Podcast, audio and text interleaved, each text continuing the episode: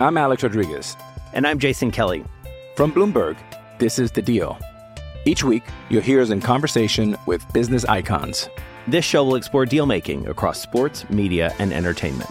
That is a harsh lesson in business. Sports is and, not as uh, simple you know, I, as bringing a bunch of big names together. I didn't want to do another stomp you out speech. It opened so, up so many more doors. The show is called The, the Deal. Deal. Listen to The Deal.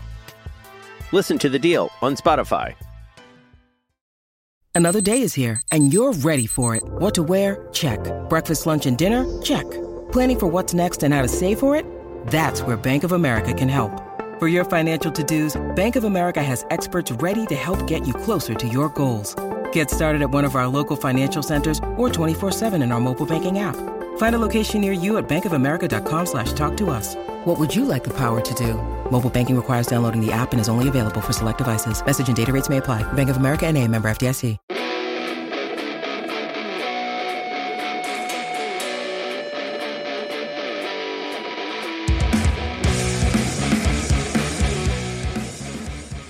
To the Ballhawks podcast here on this wonderful, wonderful Monday evening. On a night when Justin Tucker is drilling seventy-yarders with distance to spare, what more could you want? You, you just had to know tonight was going to be an incredible night. Um, we're here. Chris and I are here. Sleepy Chris looks extra sleepy today. New new uh, get up early in the morning and, and lift heavy things up and put heavy things back down. Chris is looking a little tired, but... You're you're here and you are on your, your journey to great things.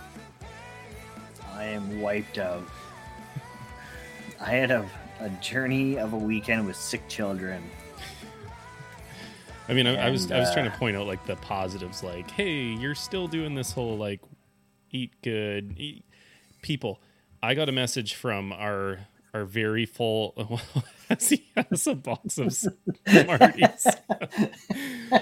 Okay, well, let, let's just pretend for a second he didn't do that. I got a message from Christopher over the weekend. This is where he's at in his health journey, people.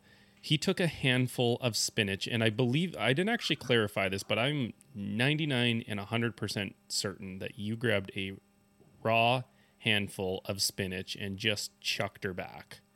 Yeah. Took a handful out of the bag and just... I didn't even close the bag before I ate it. ah.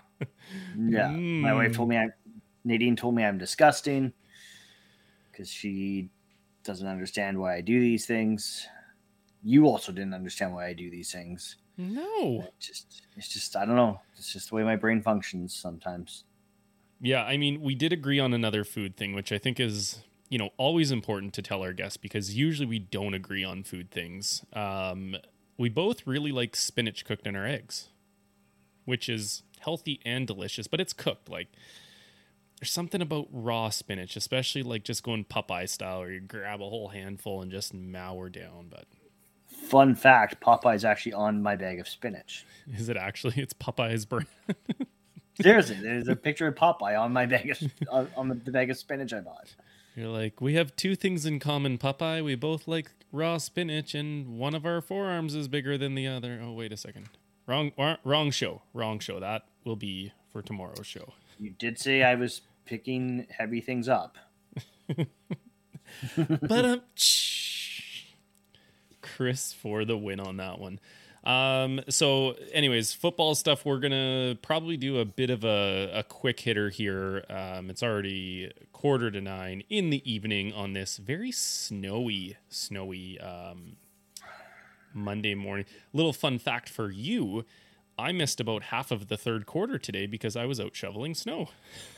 So there's a little lapse in my, I'll have to go back and watch it, but I, I don't think I missed a whole lot. I didn't have to shovel today. You just I came home. I, no, I, I came home and my wife did it. Samesies. I was like, I, I, I was like, who shoveled the driveway? She's like, I did. She's like, who did you think did it? I was like, the kids across the street.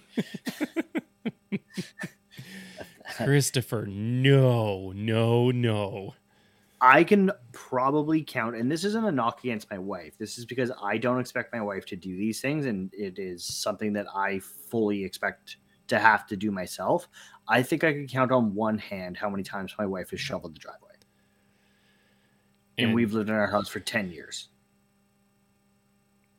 Uh, I'm going to like refrain from commenting here because I think no matter what I say, there's a trap somewhere in there. Yeah, no, like I said, that's on, it's not a knock against my wife. It's just, that's something that like, I don't expect my wife to do it. When I was growing up, my mom didn't shovel the driveway. That was, the boys did it. And yeah. I had two brothers. So it was like, grab a shovel and get out there and shovel the driveway. Do it now. Um, yeah, it's just, I don't know. It's just something that like I, I told her, I was like, you know, you don't have to do that. Right. Like I was coming home, I was going to eat dinner and go outside and shovel the driveway. Those are just the things that I expect to do. I am man. Hear me roar, says Chris Phillips. I actually, yeah. Oh, yeah. that that spinach is coming, uh, going going right to your head, I guess. Don't touch my driveway. Ooh, ooh, ooh. Nice Tool Man reference there. Thank you. Uh, you know what? I think I let you go first last week, so uh, I'm taking the reins. We're also just coming off the Ravens' big uh, Monday night victory down in New Orleans uh, to take on the Saints. I actually know a guy that was at that game tonight. Oh, yeah? Yeah, he was in New Orleans for a work thing, and work was like, well, you're there. Why don't you go to the football game? Man, sometimes I just wonder, am I in the right profession? I want to get sent away to work and go like, oh, did you want to just go watch like an N F L football game? Okay, thank you so much. Appreciate it. Um, Please, sir, can I have some more? S'mores, we're not camping. um, one of the big news coming out, or part of the big news coming out of today was the Ravens were going to display their shiny new toy in... Um, uh, I can only see Justin Houston's name because I just I want to talk about him so bad. Roquan Smith, uh, Deshaun Jackson, Deshaun Jackson, who went out possibly with a hamstring injury. Um, they got linebacker Tyus Bowser back on the field today, who is coming off of a ruptured Achilles last year. Sounding like second round pick David Ajabo is super super close to coming back. He also had that uh, torn Achilles at his pro day at Michigan, so.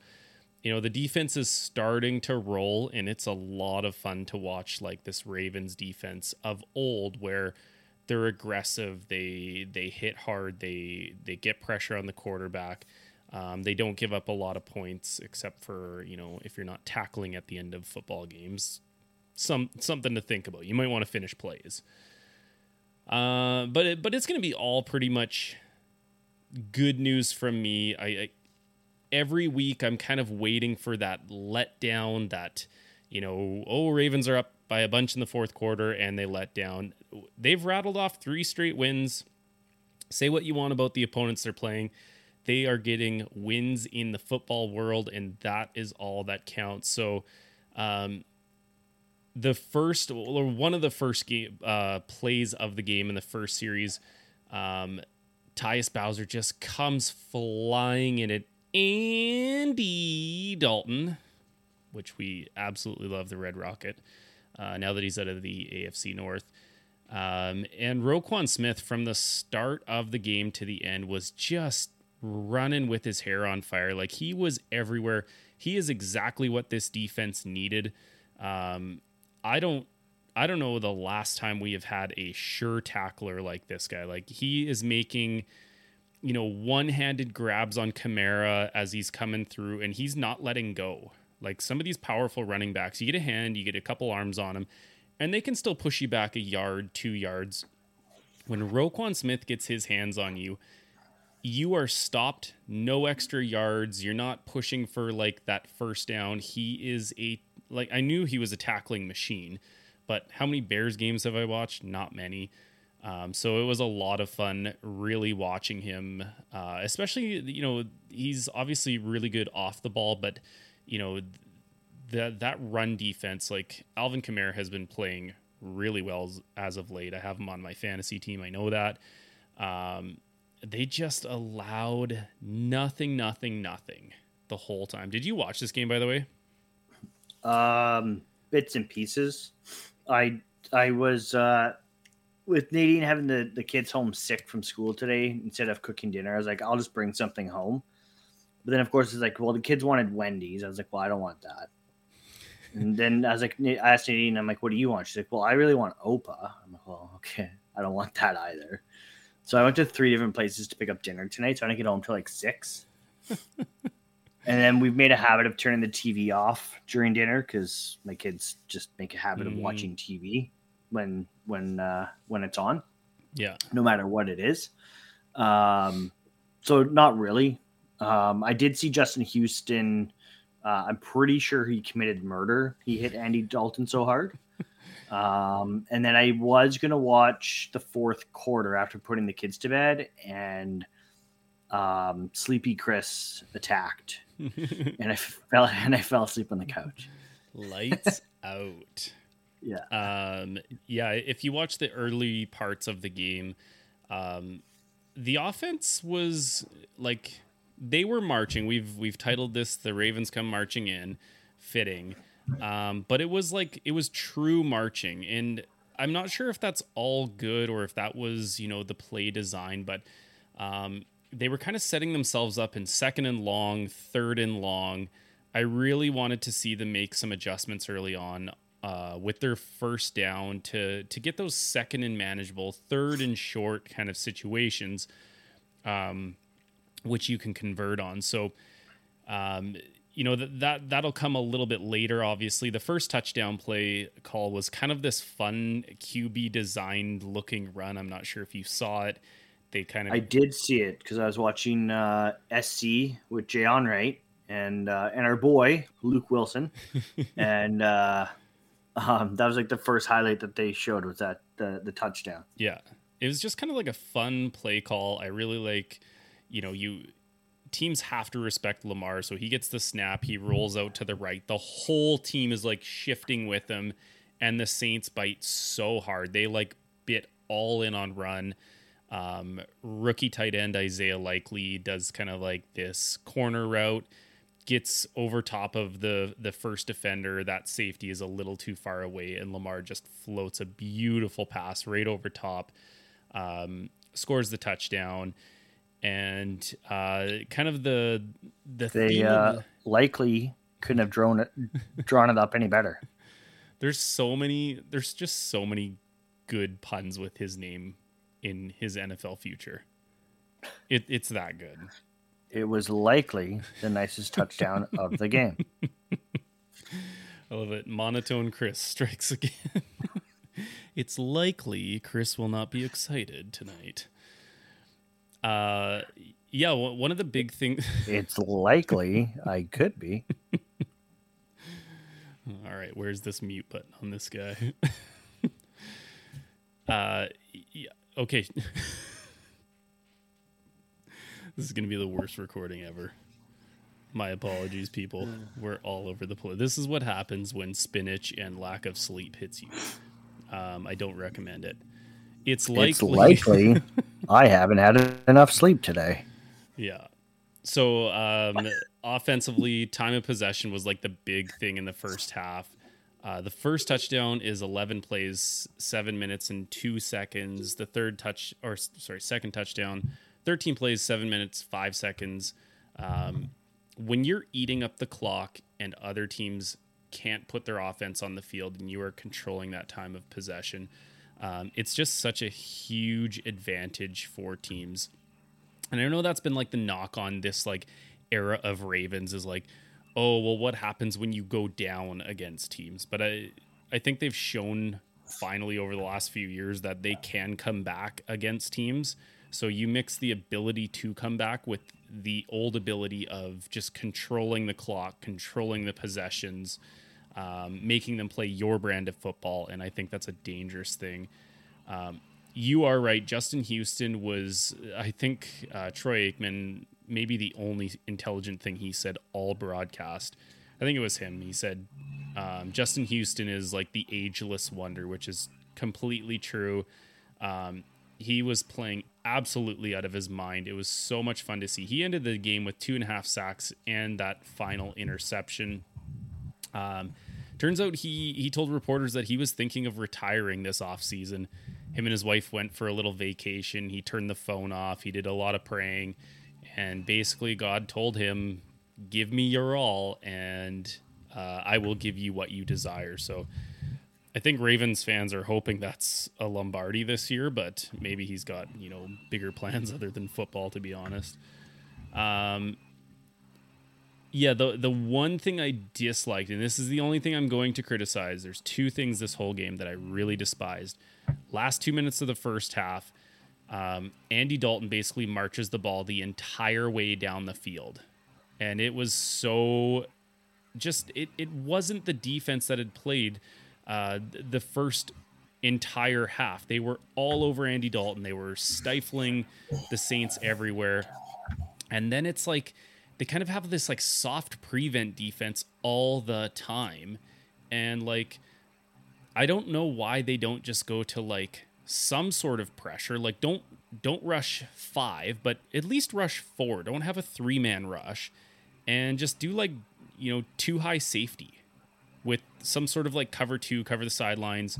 Um, I'm not sure what's going on there, but they essentially just concede three points in the last under two minutes. And that's something that can, you know, come back to bite you later in games. It ended up not being as big of a deal, but um, it, that, that was definitely one of the frustrating points.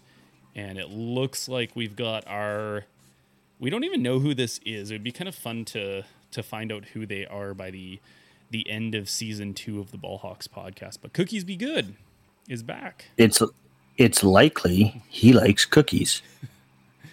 and, or or she, we don't know. Or she. Welcome back, Cookies Be Good. Happy to see you. Happy to have you back. Hope you're enjoying your cookies tonight.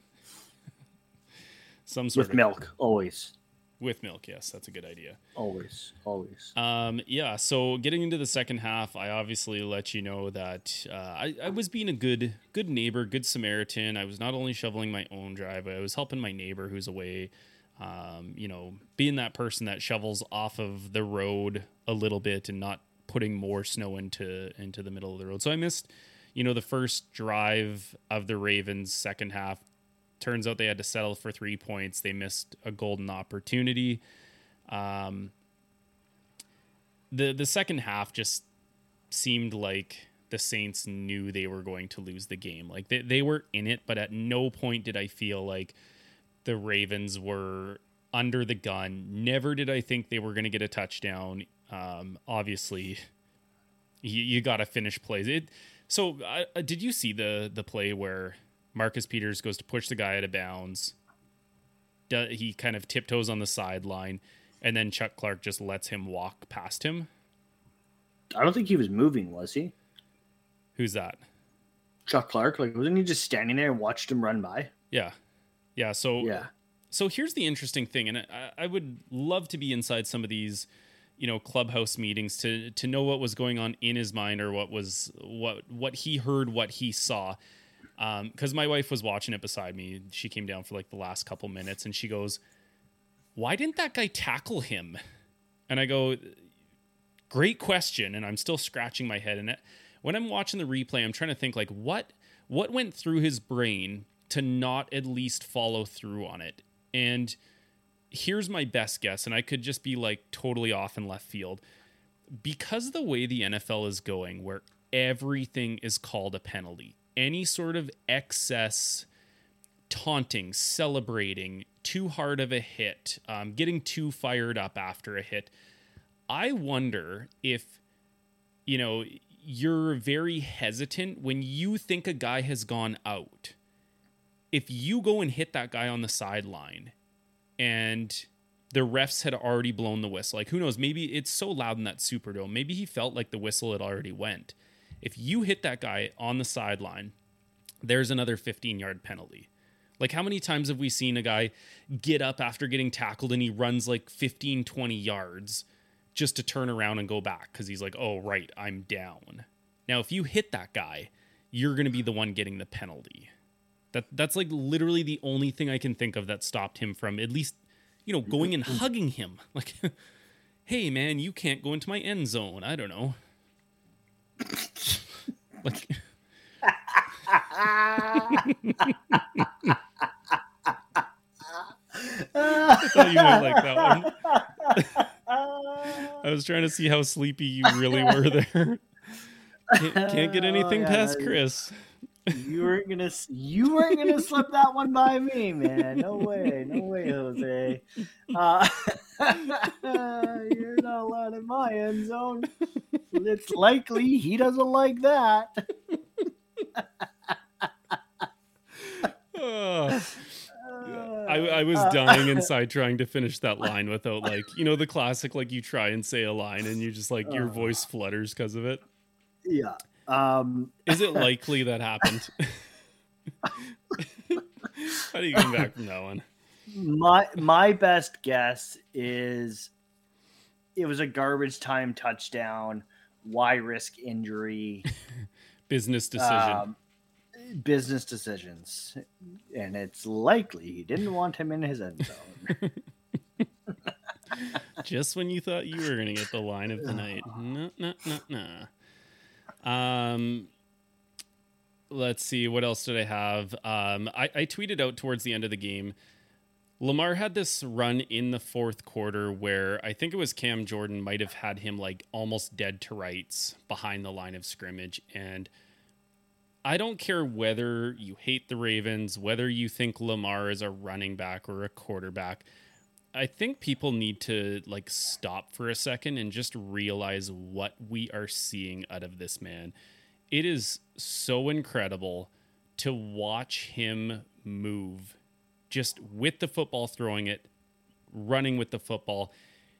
He he requires such little space. He's so fluid in his movements, but he's so quick, he's so agile, he's so just like he's got that killer instinct that if he wants two extra yards, he's getting two extra yards, right? Like he, he gets out of a tackle here, slips a tackle there, spins out of one over here. It's just so much fun to watch this guy with the ball in his hands. He's such an absolute weapon.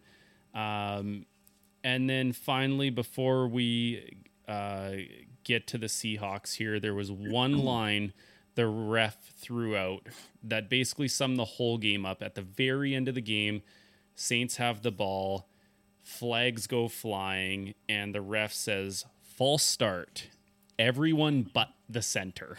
Like, you guys all sucked that bad that we just know the center didn't flinch. You guys all moved. So uh, the Ravens get a big win in New Orleans. They move to six and three. They're on their bye week now. It looks like the only injury that I could see was Deshaun Jackson was questionable with a hamstring to return. Um, but this is going to give extra time for, you know, Mark Andrews, who didn't make the trip down to New Orleans, Gus Edwards. Maybe we see J K back. Um, they don't play till I believe it was like the twentieth of November, which is, yeah, base, you know, almost a couple weeks. Um, great time to get healthy. They host the Carolina Panthers at home after their bye week. I'm really liking the way this team is shaping up. And for, I, I think every single week our teams have matched each other, except for one week or two weeks, sorry. Two Been weeks. Pretty close here, yeah. Yeah. So let's hear about the Seahawks win. But wait, I have a question for you. Okay. You didn't address Lamar Jackson and Ronnie Stanley screaming at each other. Uh, yeah. I mean, there was a lot of, here's the interesting part. Like when you're beating up on a team and you're yelling at each other, I think what that shows is, hey, we are playing a team that we could be absolutely like just beating down. It should not be even this close. Um, they're not going to be able to get away with certain things in the playoffs against, you know, the Chiefs, the Bills, the Eagles, if it's, you know, Super Bowl kind of thing, right? Um, so f- for me, I I just love seeing that. It, there's there's players everywhere that are just, they want to be excellent. They want to be great. To be great, you can't have stupid penalties, stupid miscues like that. And you see a guy like Lamar who's, his whole career, when something goes wrong, he is not afraid to get fired up about it. Um, but just as quick, seemingly, they kind of just let it go. It's like you see him and Ronnie Stanley where he's he's talking, and I think it lasted for like two minutes on the sideline where they're just like talking back and forth. But the whole time you see Ronnie Stanley kind of like patting him on the chest. I think that's more of two great people knowing what it's going to take to get to that next level. Same thing with Marcus Peters, right? You saw him again on the sideline where he's screaming at a coach or he's like there with John Harbaugh. I, I don't know what was said. I don't make a big deal of it. Um, I think those things usually are bigger deals when your team is, you know, three and six rather than six and three, in my opinion, anyways. I'm Alex Rodriguez. And I'm Jason Kelly. From Bloomberg, this is The Deal. Each week, you'll hear us in conversation with business icons. This show will explore deal-making across sports, media, and entertainment. That is a harsh lesson in business. Sports is and, not as uh, simple you know, I, as bringing a bunch of big names together. I didn't want to do another stomp you out speech. It opened so, up so many more doors. The show is called The, the Deal. Deal. Listen to The Deal. Listen to The Deal on Spotify. Yeah, cool. Yeah. Again, it was it was one of like the few things that I actually saw of the game tonight, so I I wanted to bring it up. Is everything good in paradise, huh? I'll no, bring that up. Yeah. Opened my eyes for two seconds. I was like, "Hey, what's going on? They're fighting. What's the score? You guys are friends, man. You're friends.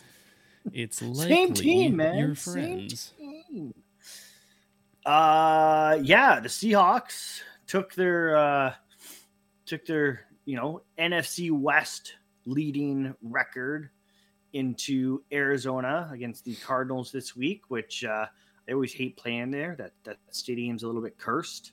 Um, you know, uh, Quandre Diggs got injured there last year. Bobby Wagner got injured there. Last... The amount of Seahawks players that have played their last game as a Seahawk in that stadium, Bobby Wagner, Earl Thomas, Cliff Averill, Cam Chancellor. Um, I think Russell Wilson's last game was there too, actually. Really? I think so. Yeah. His was his, his was the only one that wasn't injury injury related. But yeah, I'm pretty sure his last game was, was in Arizona as well at the end of last season. So crazy. That's yeah, yeah. So always nervous head. I I hate those Cardinals games. I say it every time. They're just the weirdest, like most bizarre, like anything can happen type games. And of course, Cardinals fans and like, well, not, not like Cardinals fans and like everyone else around the league who is, isn't believing in the Seahawks. It's like, well, yeah, sure. Like whatever, man, the Seahawks beat them last time, but like they didn't have DeAndre Hopkins. So like, man, like they're so screwed this time. It's not even be close, man. I'm like, child, please with that. Child, please. So, It, uh, I, I will say, like, I mean, the, the Seahawks started the game uh, with with the ball. They, their offense was moving down the field pretty well, and then it stalled, uh, and they had to settle for an opening drive field goal, which I wasn't necessarily happy about. I would have liked to have, of course, seen a, an opening drive touchdown. I mean, don't get me wrong, I was nervous about DeAndre Hopkins uh, re- returning for this game. You just never know. Um, and, uh, Of course, the Cardinals, their opening uh, opening drive, they dr- marched down the field, and first drive, touchdown, DeAndre Hopkins. It's like, oh, crap. Here we go. And it was just, for some reason, they had, if I'm not mistaken, Hopkins was running across, across the middle of the field, and Boye Mafe was covering him. It's like, Muff, hmm. like, th- this doesn't make sense. Why do you? First of all, he's supposed to be rushing the passer. Second of all, he's not catching DeAndre Hopkins. Come on, again, child, please. Um, bad defensive alignment. yeah, yeah. And then after those first two opening uh, opening drive scores for for each team, uh, defenses kind of got involved a little bit more. Um, the the the first half for the Seahawks. Uh, Um, frustrated me. They uh, they were getting a lot of pressure on Kyler Murray, um, but they couldn't seem to get home. They had zero sacks in the first half, which was surprising. There was a couple where, like, same thing. I thought Kyler was dead to rights, and somehow he, like, I mean, he's probably because he's five foot nothing, but like he just like slipped underneath somebody's legs, I think probably, and like ran up field and somehow got the first down. Um, the Cardinals also converted a couple third and like really long, like third and fourteen, third and seventeens in this game. Uh, but in the second half, the, the Seahawks uh, defense finally got home. Uh, we ended the game with five sacks, all five coming in the second half. Bruce Irvin, again, I, I was, I was, you know, hyping him up last week. He's still playing like he's rejuvenated twenty-five year old, like just rushing the passer. He collected his uh his first sack of the season. I think it's like his first sack in like two years or something like that. Really? Um, which yeah, yeah, Weird. Which is pretty cool to see. Um, Ken Walker uh put up a very very quiet twenty-six carries for one hundred nine yards and a touchdown. No kidding. Like, I thought he had two touchdowns. He might have had two touchdowns. Two? I feel like, I mean, I have him on my other fantasy football team, and like, yeah, he had two. He had two. He did have two. Which, you're right, yeah. It was very quiet. Like, how, it, how do you yeah, have two just... touchdowns over the century marker, and you're not really being talked about in the N F L lore right now? Like, this kid is the best runner in football right now. Like, I I will say that. Yeah, but that's only because Bre- Breece Hall got hurt, man. I mean, that's that might not be a lie, which is not, again, that is not a knock on Kenneth Walker. Like, the fact that it might not be a lie does not disparage like what he's been doing. It's just like every week you can guarantee that this kid's going to score. Every week you can guarantee that his yards per carry is going to be high. And you can guarantee every week that Pete Carroll is going to feed him the ball because of point A and point B. Like, if yeah. if you're good, like, feed him the ball. I, the reason I say it was quiet is like he didn't have any of those like super flashy, super electric, like, you know, twenty, thirty yard runs. Or like he was just, it was very quiet, very patient, waiting for his holes to open up, hitting the hole when it was there, hitting the hole when it was, like he just, he was effective. Yeah, so he is, um, I think this is before, this must be before Monday Night Football, but he's fifteenth in the league in rushing yards, which doesn't sound like wow-type numbers. Um, when he also was in the starter till like week five. I was going to say it was September eighteenth. Was it San Francisco that was the first game?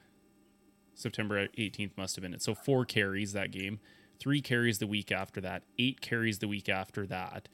Um, October ninth was when he scored his first touchdown and had eighty-eight yards. So he's only really had four full-time games, and his numbers are ninety-seven yards, one sixty-eight, fifty-one, one oh nine, um, and he has seven touchdowns in his last five games. Yeah, like it that, wasn't that's uh, incredible. Yeah, Penny got hurt in the New Orleans game, which was week five.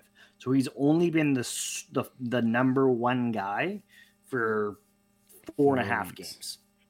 Like, if you take, and I know like it's a small sample size and he's going to like hit his, you know, his growing pains in games where he doesn't like explode for almost a hundred yards. But even if he's half of what he's shown in these, these four games as the full-time starter, that's a good running back, like a really good running back. He's, he's playing himself into the converse, excuse me, conversation of maybe best running back in the league. I, I, I don't see why you can't. Like, okay, sure, but if Breece Hall isn't injured, sure. That that's absolutely a, a conversation point. I think Breece Hall catches the ball out of the backfield better than Kenneth Walker. Uh, but if we're just talking like pure runner, I would put him up against Derrick Henry. They have a different skill set, like definitely different running style, different skill set. But I, w- I would put him up there with, with the Derrick Henrys, the the Christian McCaffreys, because he can do it. Yeah. Yeah. Um, Tyler Lockett is infuriating. Oh. we we had a lot um, of fun talking about him. Yeah, you were you happened to be watching the game at at that that exact moment, and I think the text you, you sent me was, "Are you watching this live right now?" And I, I replied back something like, that was brutal. Yeah. Like, I get it. Like, I don't know what's going on with him, like, mentally, physically, whatever. Like, clearly he's doing his best to avoid contact, but he flat out cost the Seahawks a first down in this game. Like, it was Which, so obvious. It was so obvious. Oh. Big picture. It big picture. It, it it doesn't matter. Big picture. But like, guys, it it doesn't actually matter. Okay. But like, those things can't. Like, those little things. Those little things can come back and bite you in the ass. Yep. You know, I, let let's let's jump way ahead of ourselves and let's talk playoffs. Playoffs. Playoffs. Thank you. Jesus Christ, that took you way too long. Um. And, and let's say he does something like that in, in, in a playoff game.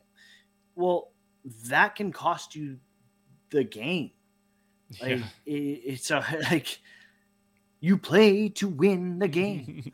um, it just, it, it, it, yeah. And I don't, I don't know. And he, he tweeted something today about like, you know, like all these, all these, oh man, it's so funny how like being a professional athlete is like the only profession where people can like critique you just openly and like have no idea what's actually going on or like something along those lines. It's like, well, like it's pretty, it's pretty obvious what's going. Like, you don't want to get hit. That's fine, but like, I don't know, figure it out. Yeah. Well, saying that, he did get uh, later on in the game, he got absolutely crushed by Zaven Collins. Um, I did see that. Like, yeah, big third down catch. Yeah, well, Col- Collins actually got flagged for defensive uh, receiver. Yeah. So there's another fifteen yards on, on top of it. Um, and I, and you could tell, like, Lockett, like, he's usually pretty quiet, but he got up and he was pointing the first down. Like, you could tell he's pretty fired up after yeah. that one. He's probably pointing at all the all the Seahawks fans. That, you know, he was he was somehow reading the reading the tweets after that that uh, first one that he took a dive on. Pointed to all of us, being like, see? I can do it. Yeah. I can. I can take those hits. It's like, you didn't so. actually mean to do that one, bud. You had no clue that he was there. Yeah. Um, otherwise, I mean, Gino was was again like phenomenal. Um, he he did have a pick six oh. in the game, um, which was, I mean, it was a bad throw combined with a great play. It's like Collins like being able to like tip that up and and uh, to himself, catch it and bring it back for the touchdown. Um, but the most impressive part on that was after Geno threw that pick six, the Seahawks got the ball back. They had a seventeen play drive that started on their own twenty-five yard line, lasted six and a half minutes and ended with a touchdown to Tyler Lockett. Nice. So like it, if, Like if that's how you're gonna respond after throwing a uh, you know potentially back-breaking uh, pick six, pff, I mean, sure, do it. like, because yeah. I, I, I, I think that pick six, yeah, that pick six put them down fourteen to ten, and then the touchdown put them back up seventeen fourteen, and they didn't look back after that. Because after that drive, the very next possession, they went. Uh, started on their own nineteen yard line. They went eighty-one yards in fourteen plays, took six minutes and forty-six seconds. And that one ended uh, with Kenneth Walker's first touchdown of the game. Holy moly. So now they're up. Uh, what is that? twenty-four to fourteen. It's just right? At this time of the year, I really feel like, and, and we're going into like kind of these winter months and stuff like that. You know, I talked about it with the Ravens, but the Seahawks are another great example of teams where they just dominate the time of possession. They they can run the ball. They can hold on to the ball. Um, I time of possession yesterday, the Seahawks possessed it for almost ten minutes more th- than than the Cardinals. It's thirty, thirty-four and a half minutes to twenty-five and a half. That's so like almost basically getting an extra drive or two in the game against your opponents. Like that's that's yeah. such a huge advantage. Yeah. Being able to to just yeah have those have, have those long drives and, and have them ending in points is so important. Like th- that's how you win football games. Control control the clock, control the ball, put some points in, on the board. Hopefully more than the other guy, and uh, and that's a that's a key key for success. Agreed. So, and then uh, of course the Cardinals, they they they scored a, a late touchdown to try to, you know, give us all all of us Seahawks fans a bit of a heart attack and, and make us a little bit nervous to make it uh, twenty-four to twenty-one. Seahawks are getting the ball back. They're looking for that backbreaker, uh, you know, seal the game type of type of drive, and everyone in the stadium, everyone at home was expecting the Seahawks were just going to pound the rock. They're just going to give it to Ken Walker and just let him do his thing. Just pound the rock, pound the rock, pound the rock, and just kill the clock. Well, no, they opened up that drive with a swing pass to Noah Fant, who turned on the Jets, busted up the field for a fifty-one-yard reception, longest play of the game. Noah Fant led all Seahawks receivers in receptions, or in yards, excuse me, on, on Sunday, um, and put the Seahawks in position to ice the game. Because after that, what did they do? They hammered the ball with Ken Walker, which ended in a five-yard touchdown, as Steve mentioned earlier, his second of the game. But that that last drive, they went um, started on their own fifteen-yard line, eight plays, a minute and eighteen seconds, and scored a touchdown. And I don't know if you saw John Schneider's face after Kenneth Walker's uh, second touchdown, but he's like laughing on the sideline, and he's got this look on his face like, I can't believe we got this guy in the second round. Yeah. Like, like everyone thought we were so stupid, wasting a premium pick, getting this guy. And like, I think Kenneth Walker and John Schneider and Pete Carroll and Geno Smith and everyone involved with that Seahawks organization are forcing a whole lot of people to eat a whole lot of crow. Um, I mean, the, the Seahawks over-under uh, before the season started was five and a half wins. I hope you all hammered the over. That is wild. The, they're at six, baby. I was talking to a guy at work. I did, uh, same guy I was talking to last week who asked me if the Seahawks are going to make the Super Bowl. And uh, and today we were talking. He's like, "Oh, I saw, I saw the Seahawks won yesterday. Like, that's awesome." And like, like I said, he's he's really really new to football. And uh, and he's like, do you, do you think the Seahawks will make the playoffs? I was like, I don't know, man. Like, it's still like it's only halfway through the year still. Like, it's still a long ways to go. Like, I don't want to jump the gun. He's like, well, like, see, how many wins do you think they need to make the playoffs? I was like, and yeah, I didn't, I didn't want to say. I was like, humming and hawing. I was like, you know, like realistically, to be a wild card team at the bare minimum, probably ten to eleven wins. So probably four to five more wins just to be a wild card team. And then I looked at last year's um, standings just to to fact check myself. And the Eagles, who were the bottom wild card team, had nine wins last year. So yeah, I, I know that I was kind of. Like, obviously, it's the seventeen-game expanded season.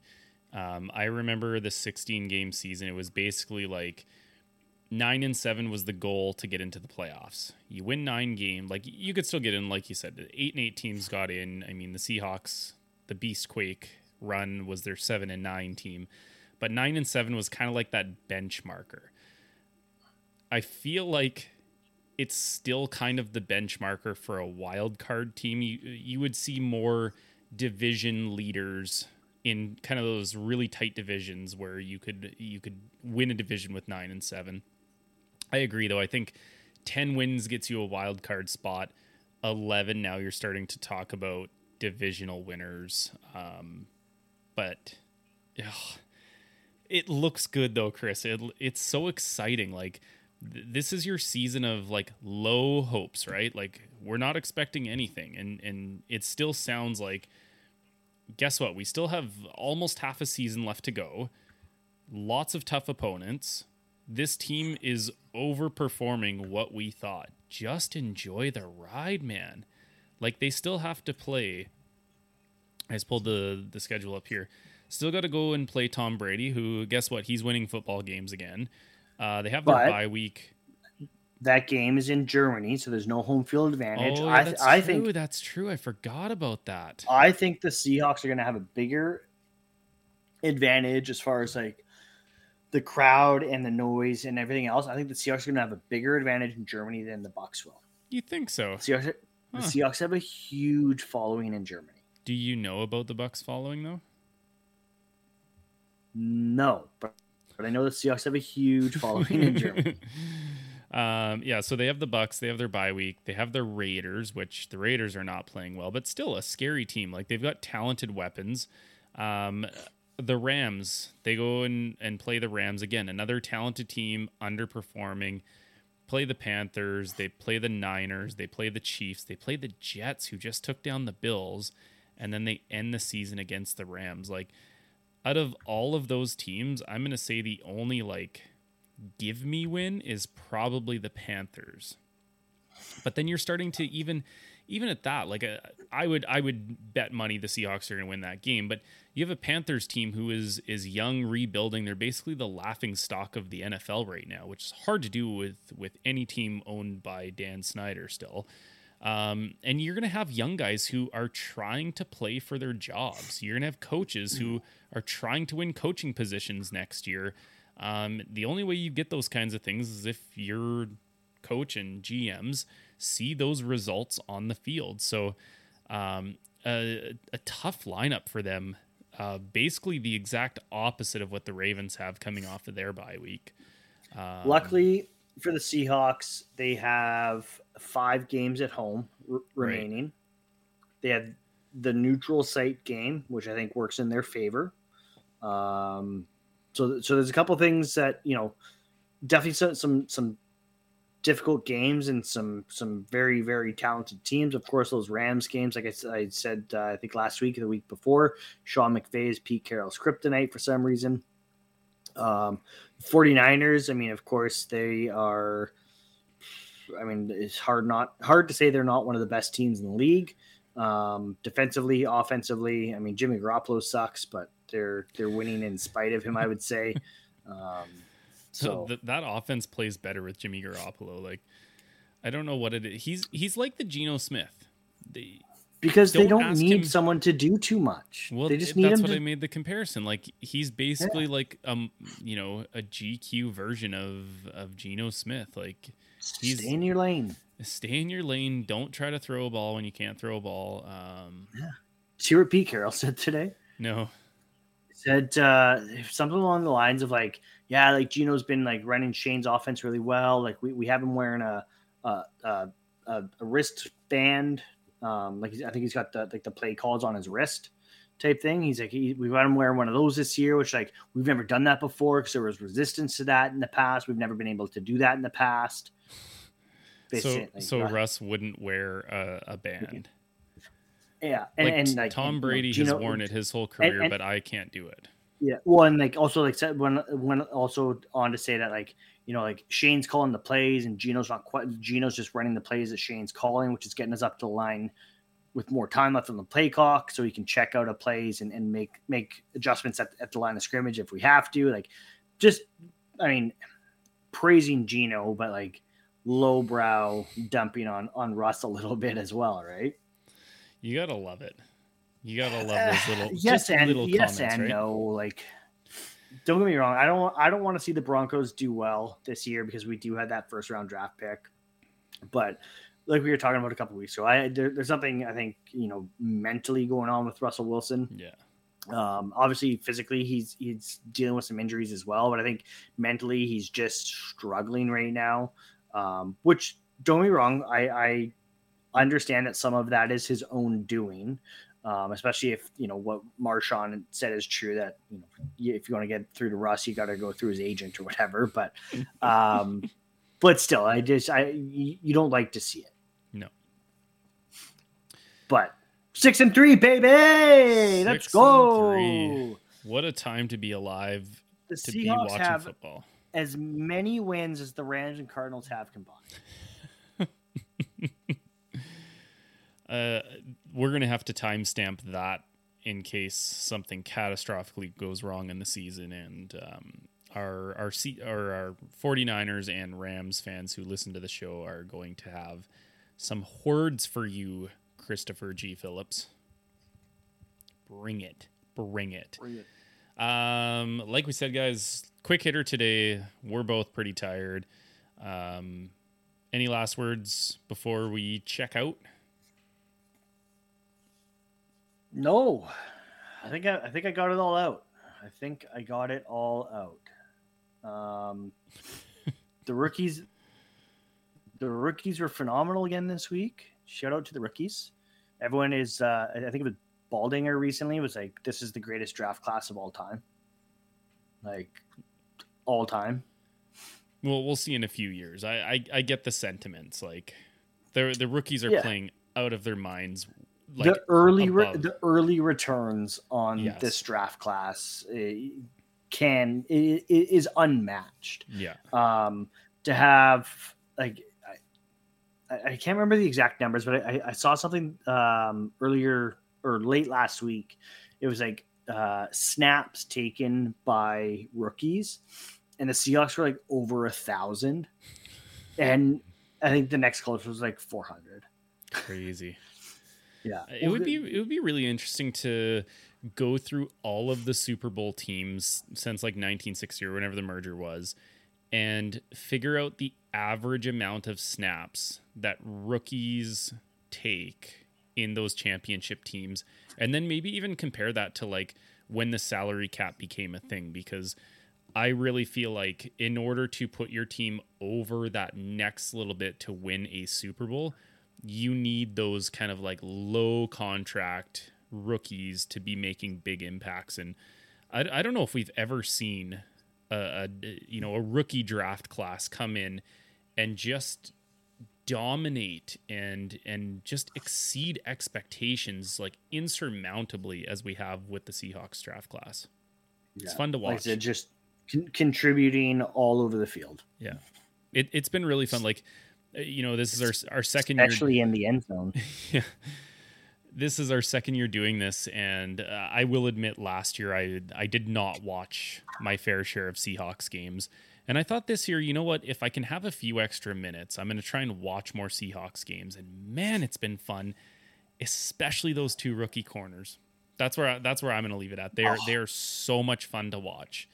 Um, uh, man, like As as much as like I love Tariq Woolen and like as, as good as he's playing, man, I there's some about Kobe Bryant that I just he's got that dog in him, and it just like I love Kobe Bryant. I I think part of it too is that like I, I really wanted the Seahawks to get Kobe Bryant. He he was the kind of the the more known asset than than Tariq was um, going into the draft weekend and even after the draft week. Um, So I, I really wanted them to get Kobe, and I was super pumped when, when they did. Um, but yeah, I mean, I, I couldn't be. I, I told uh, I told told Nadine on uh, on Sunday when I was freaking out watching the game. I was like, we need to drive to Seattle. I was like, I need to get like four new jerseys. She's like, pardon me, four? I was like, I need a Tariq Woolen jersey. I need a Kobe Bryant jersey. I need a Kenneth Walker jersey, and of course, I need Uncle Will Disley. Of course, you would get Uncle Will. Yeah, and then she told me I have to buy my son one too. Then, well, guess we're buying five jerseys. Yes, he's getting that D K Metcalf jersey. Of course, I just I just bought Olivia a new jersey last year. Nice, and I gave her the choice: Russ or D K. She chose Ross. It's okay. It's okay. She never wears it anyways. Yeah. So, all right, guys. Um, thank you, everyone, for tuning in to another episode of the Ball Hawks podcast. We really appreciate you guys supporting us. Uh, of course, go subscribe wherever you can. Uh, leave us a rating and a review. Don't forget to hit us up over on Twitter. Give us a follow at ballhawks underscore pod. Follow Steve for all your Ravens, uh, Canucks, and other random oddities that you may see on Twitter at S S Fisher eighty-seven. I might have a thing or two, thing or two to say over there as well at Phillips Chris twelve. And as always, guys, we'll talk to you next week, and go Hawks. Peace. The Podcast Super Friends is a monthly meeting of five podcast producers. Hi, I'm Catherine O'Brien from Branch Out Programs in Baton Rouge, Louisiana. I'm John Gay from Jagged Detroit Podcasts. I'm Matt Kundle from the Sound Off Podcast Network. I'm David Yes from Pod six one seven, the Boston Podcast Network. And I'm Johnny Peterson from Straight Up Podcasts. Together, they form the Podcast Super Friends, an alliance of podcast masterminds sharing best practices, insights, and discussions to help make you a better podcaster. Follow or subscribe to the show on Apple Podcasts, Spotify, Google Podcasts, or at sound off dot network. Come on, let's go to the Blue Hotel. I want to live at the Blue Hotel. The podcast that goes everywhere the imagination dares. It's for the open-minded, the pleasure seeker. It's Jeff Woods with the new podcast about relationships and sexuality, theme-based with special guests. The Blue Hotel Hotline, and every episode climaxes with an adult bedtime story.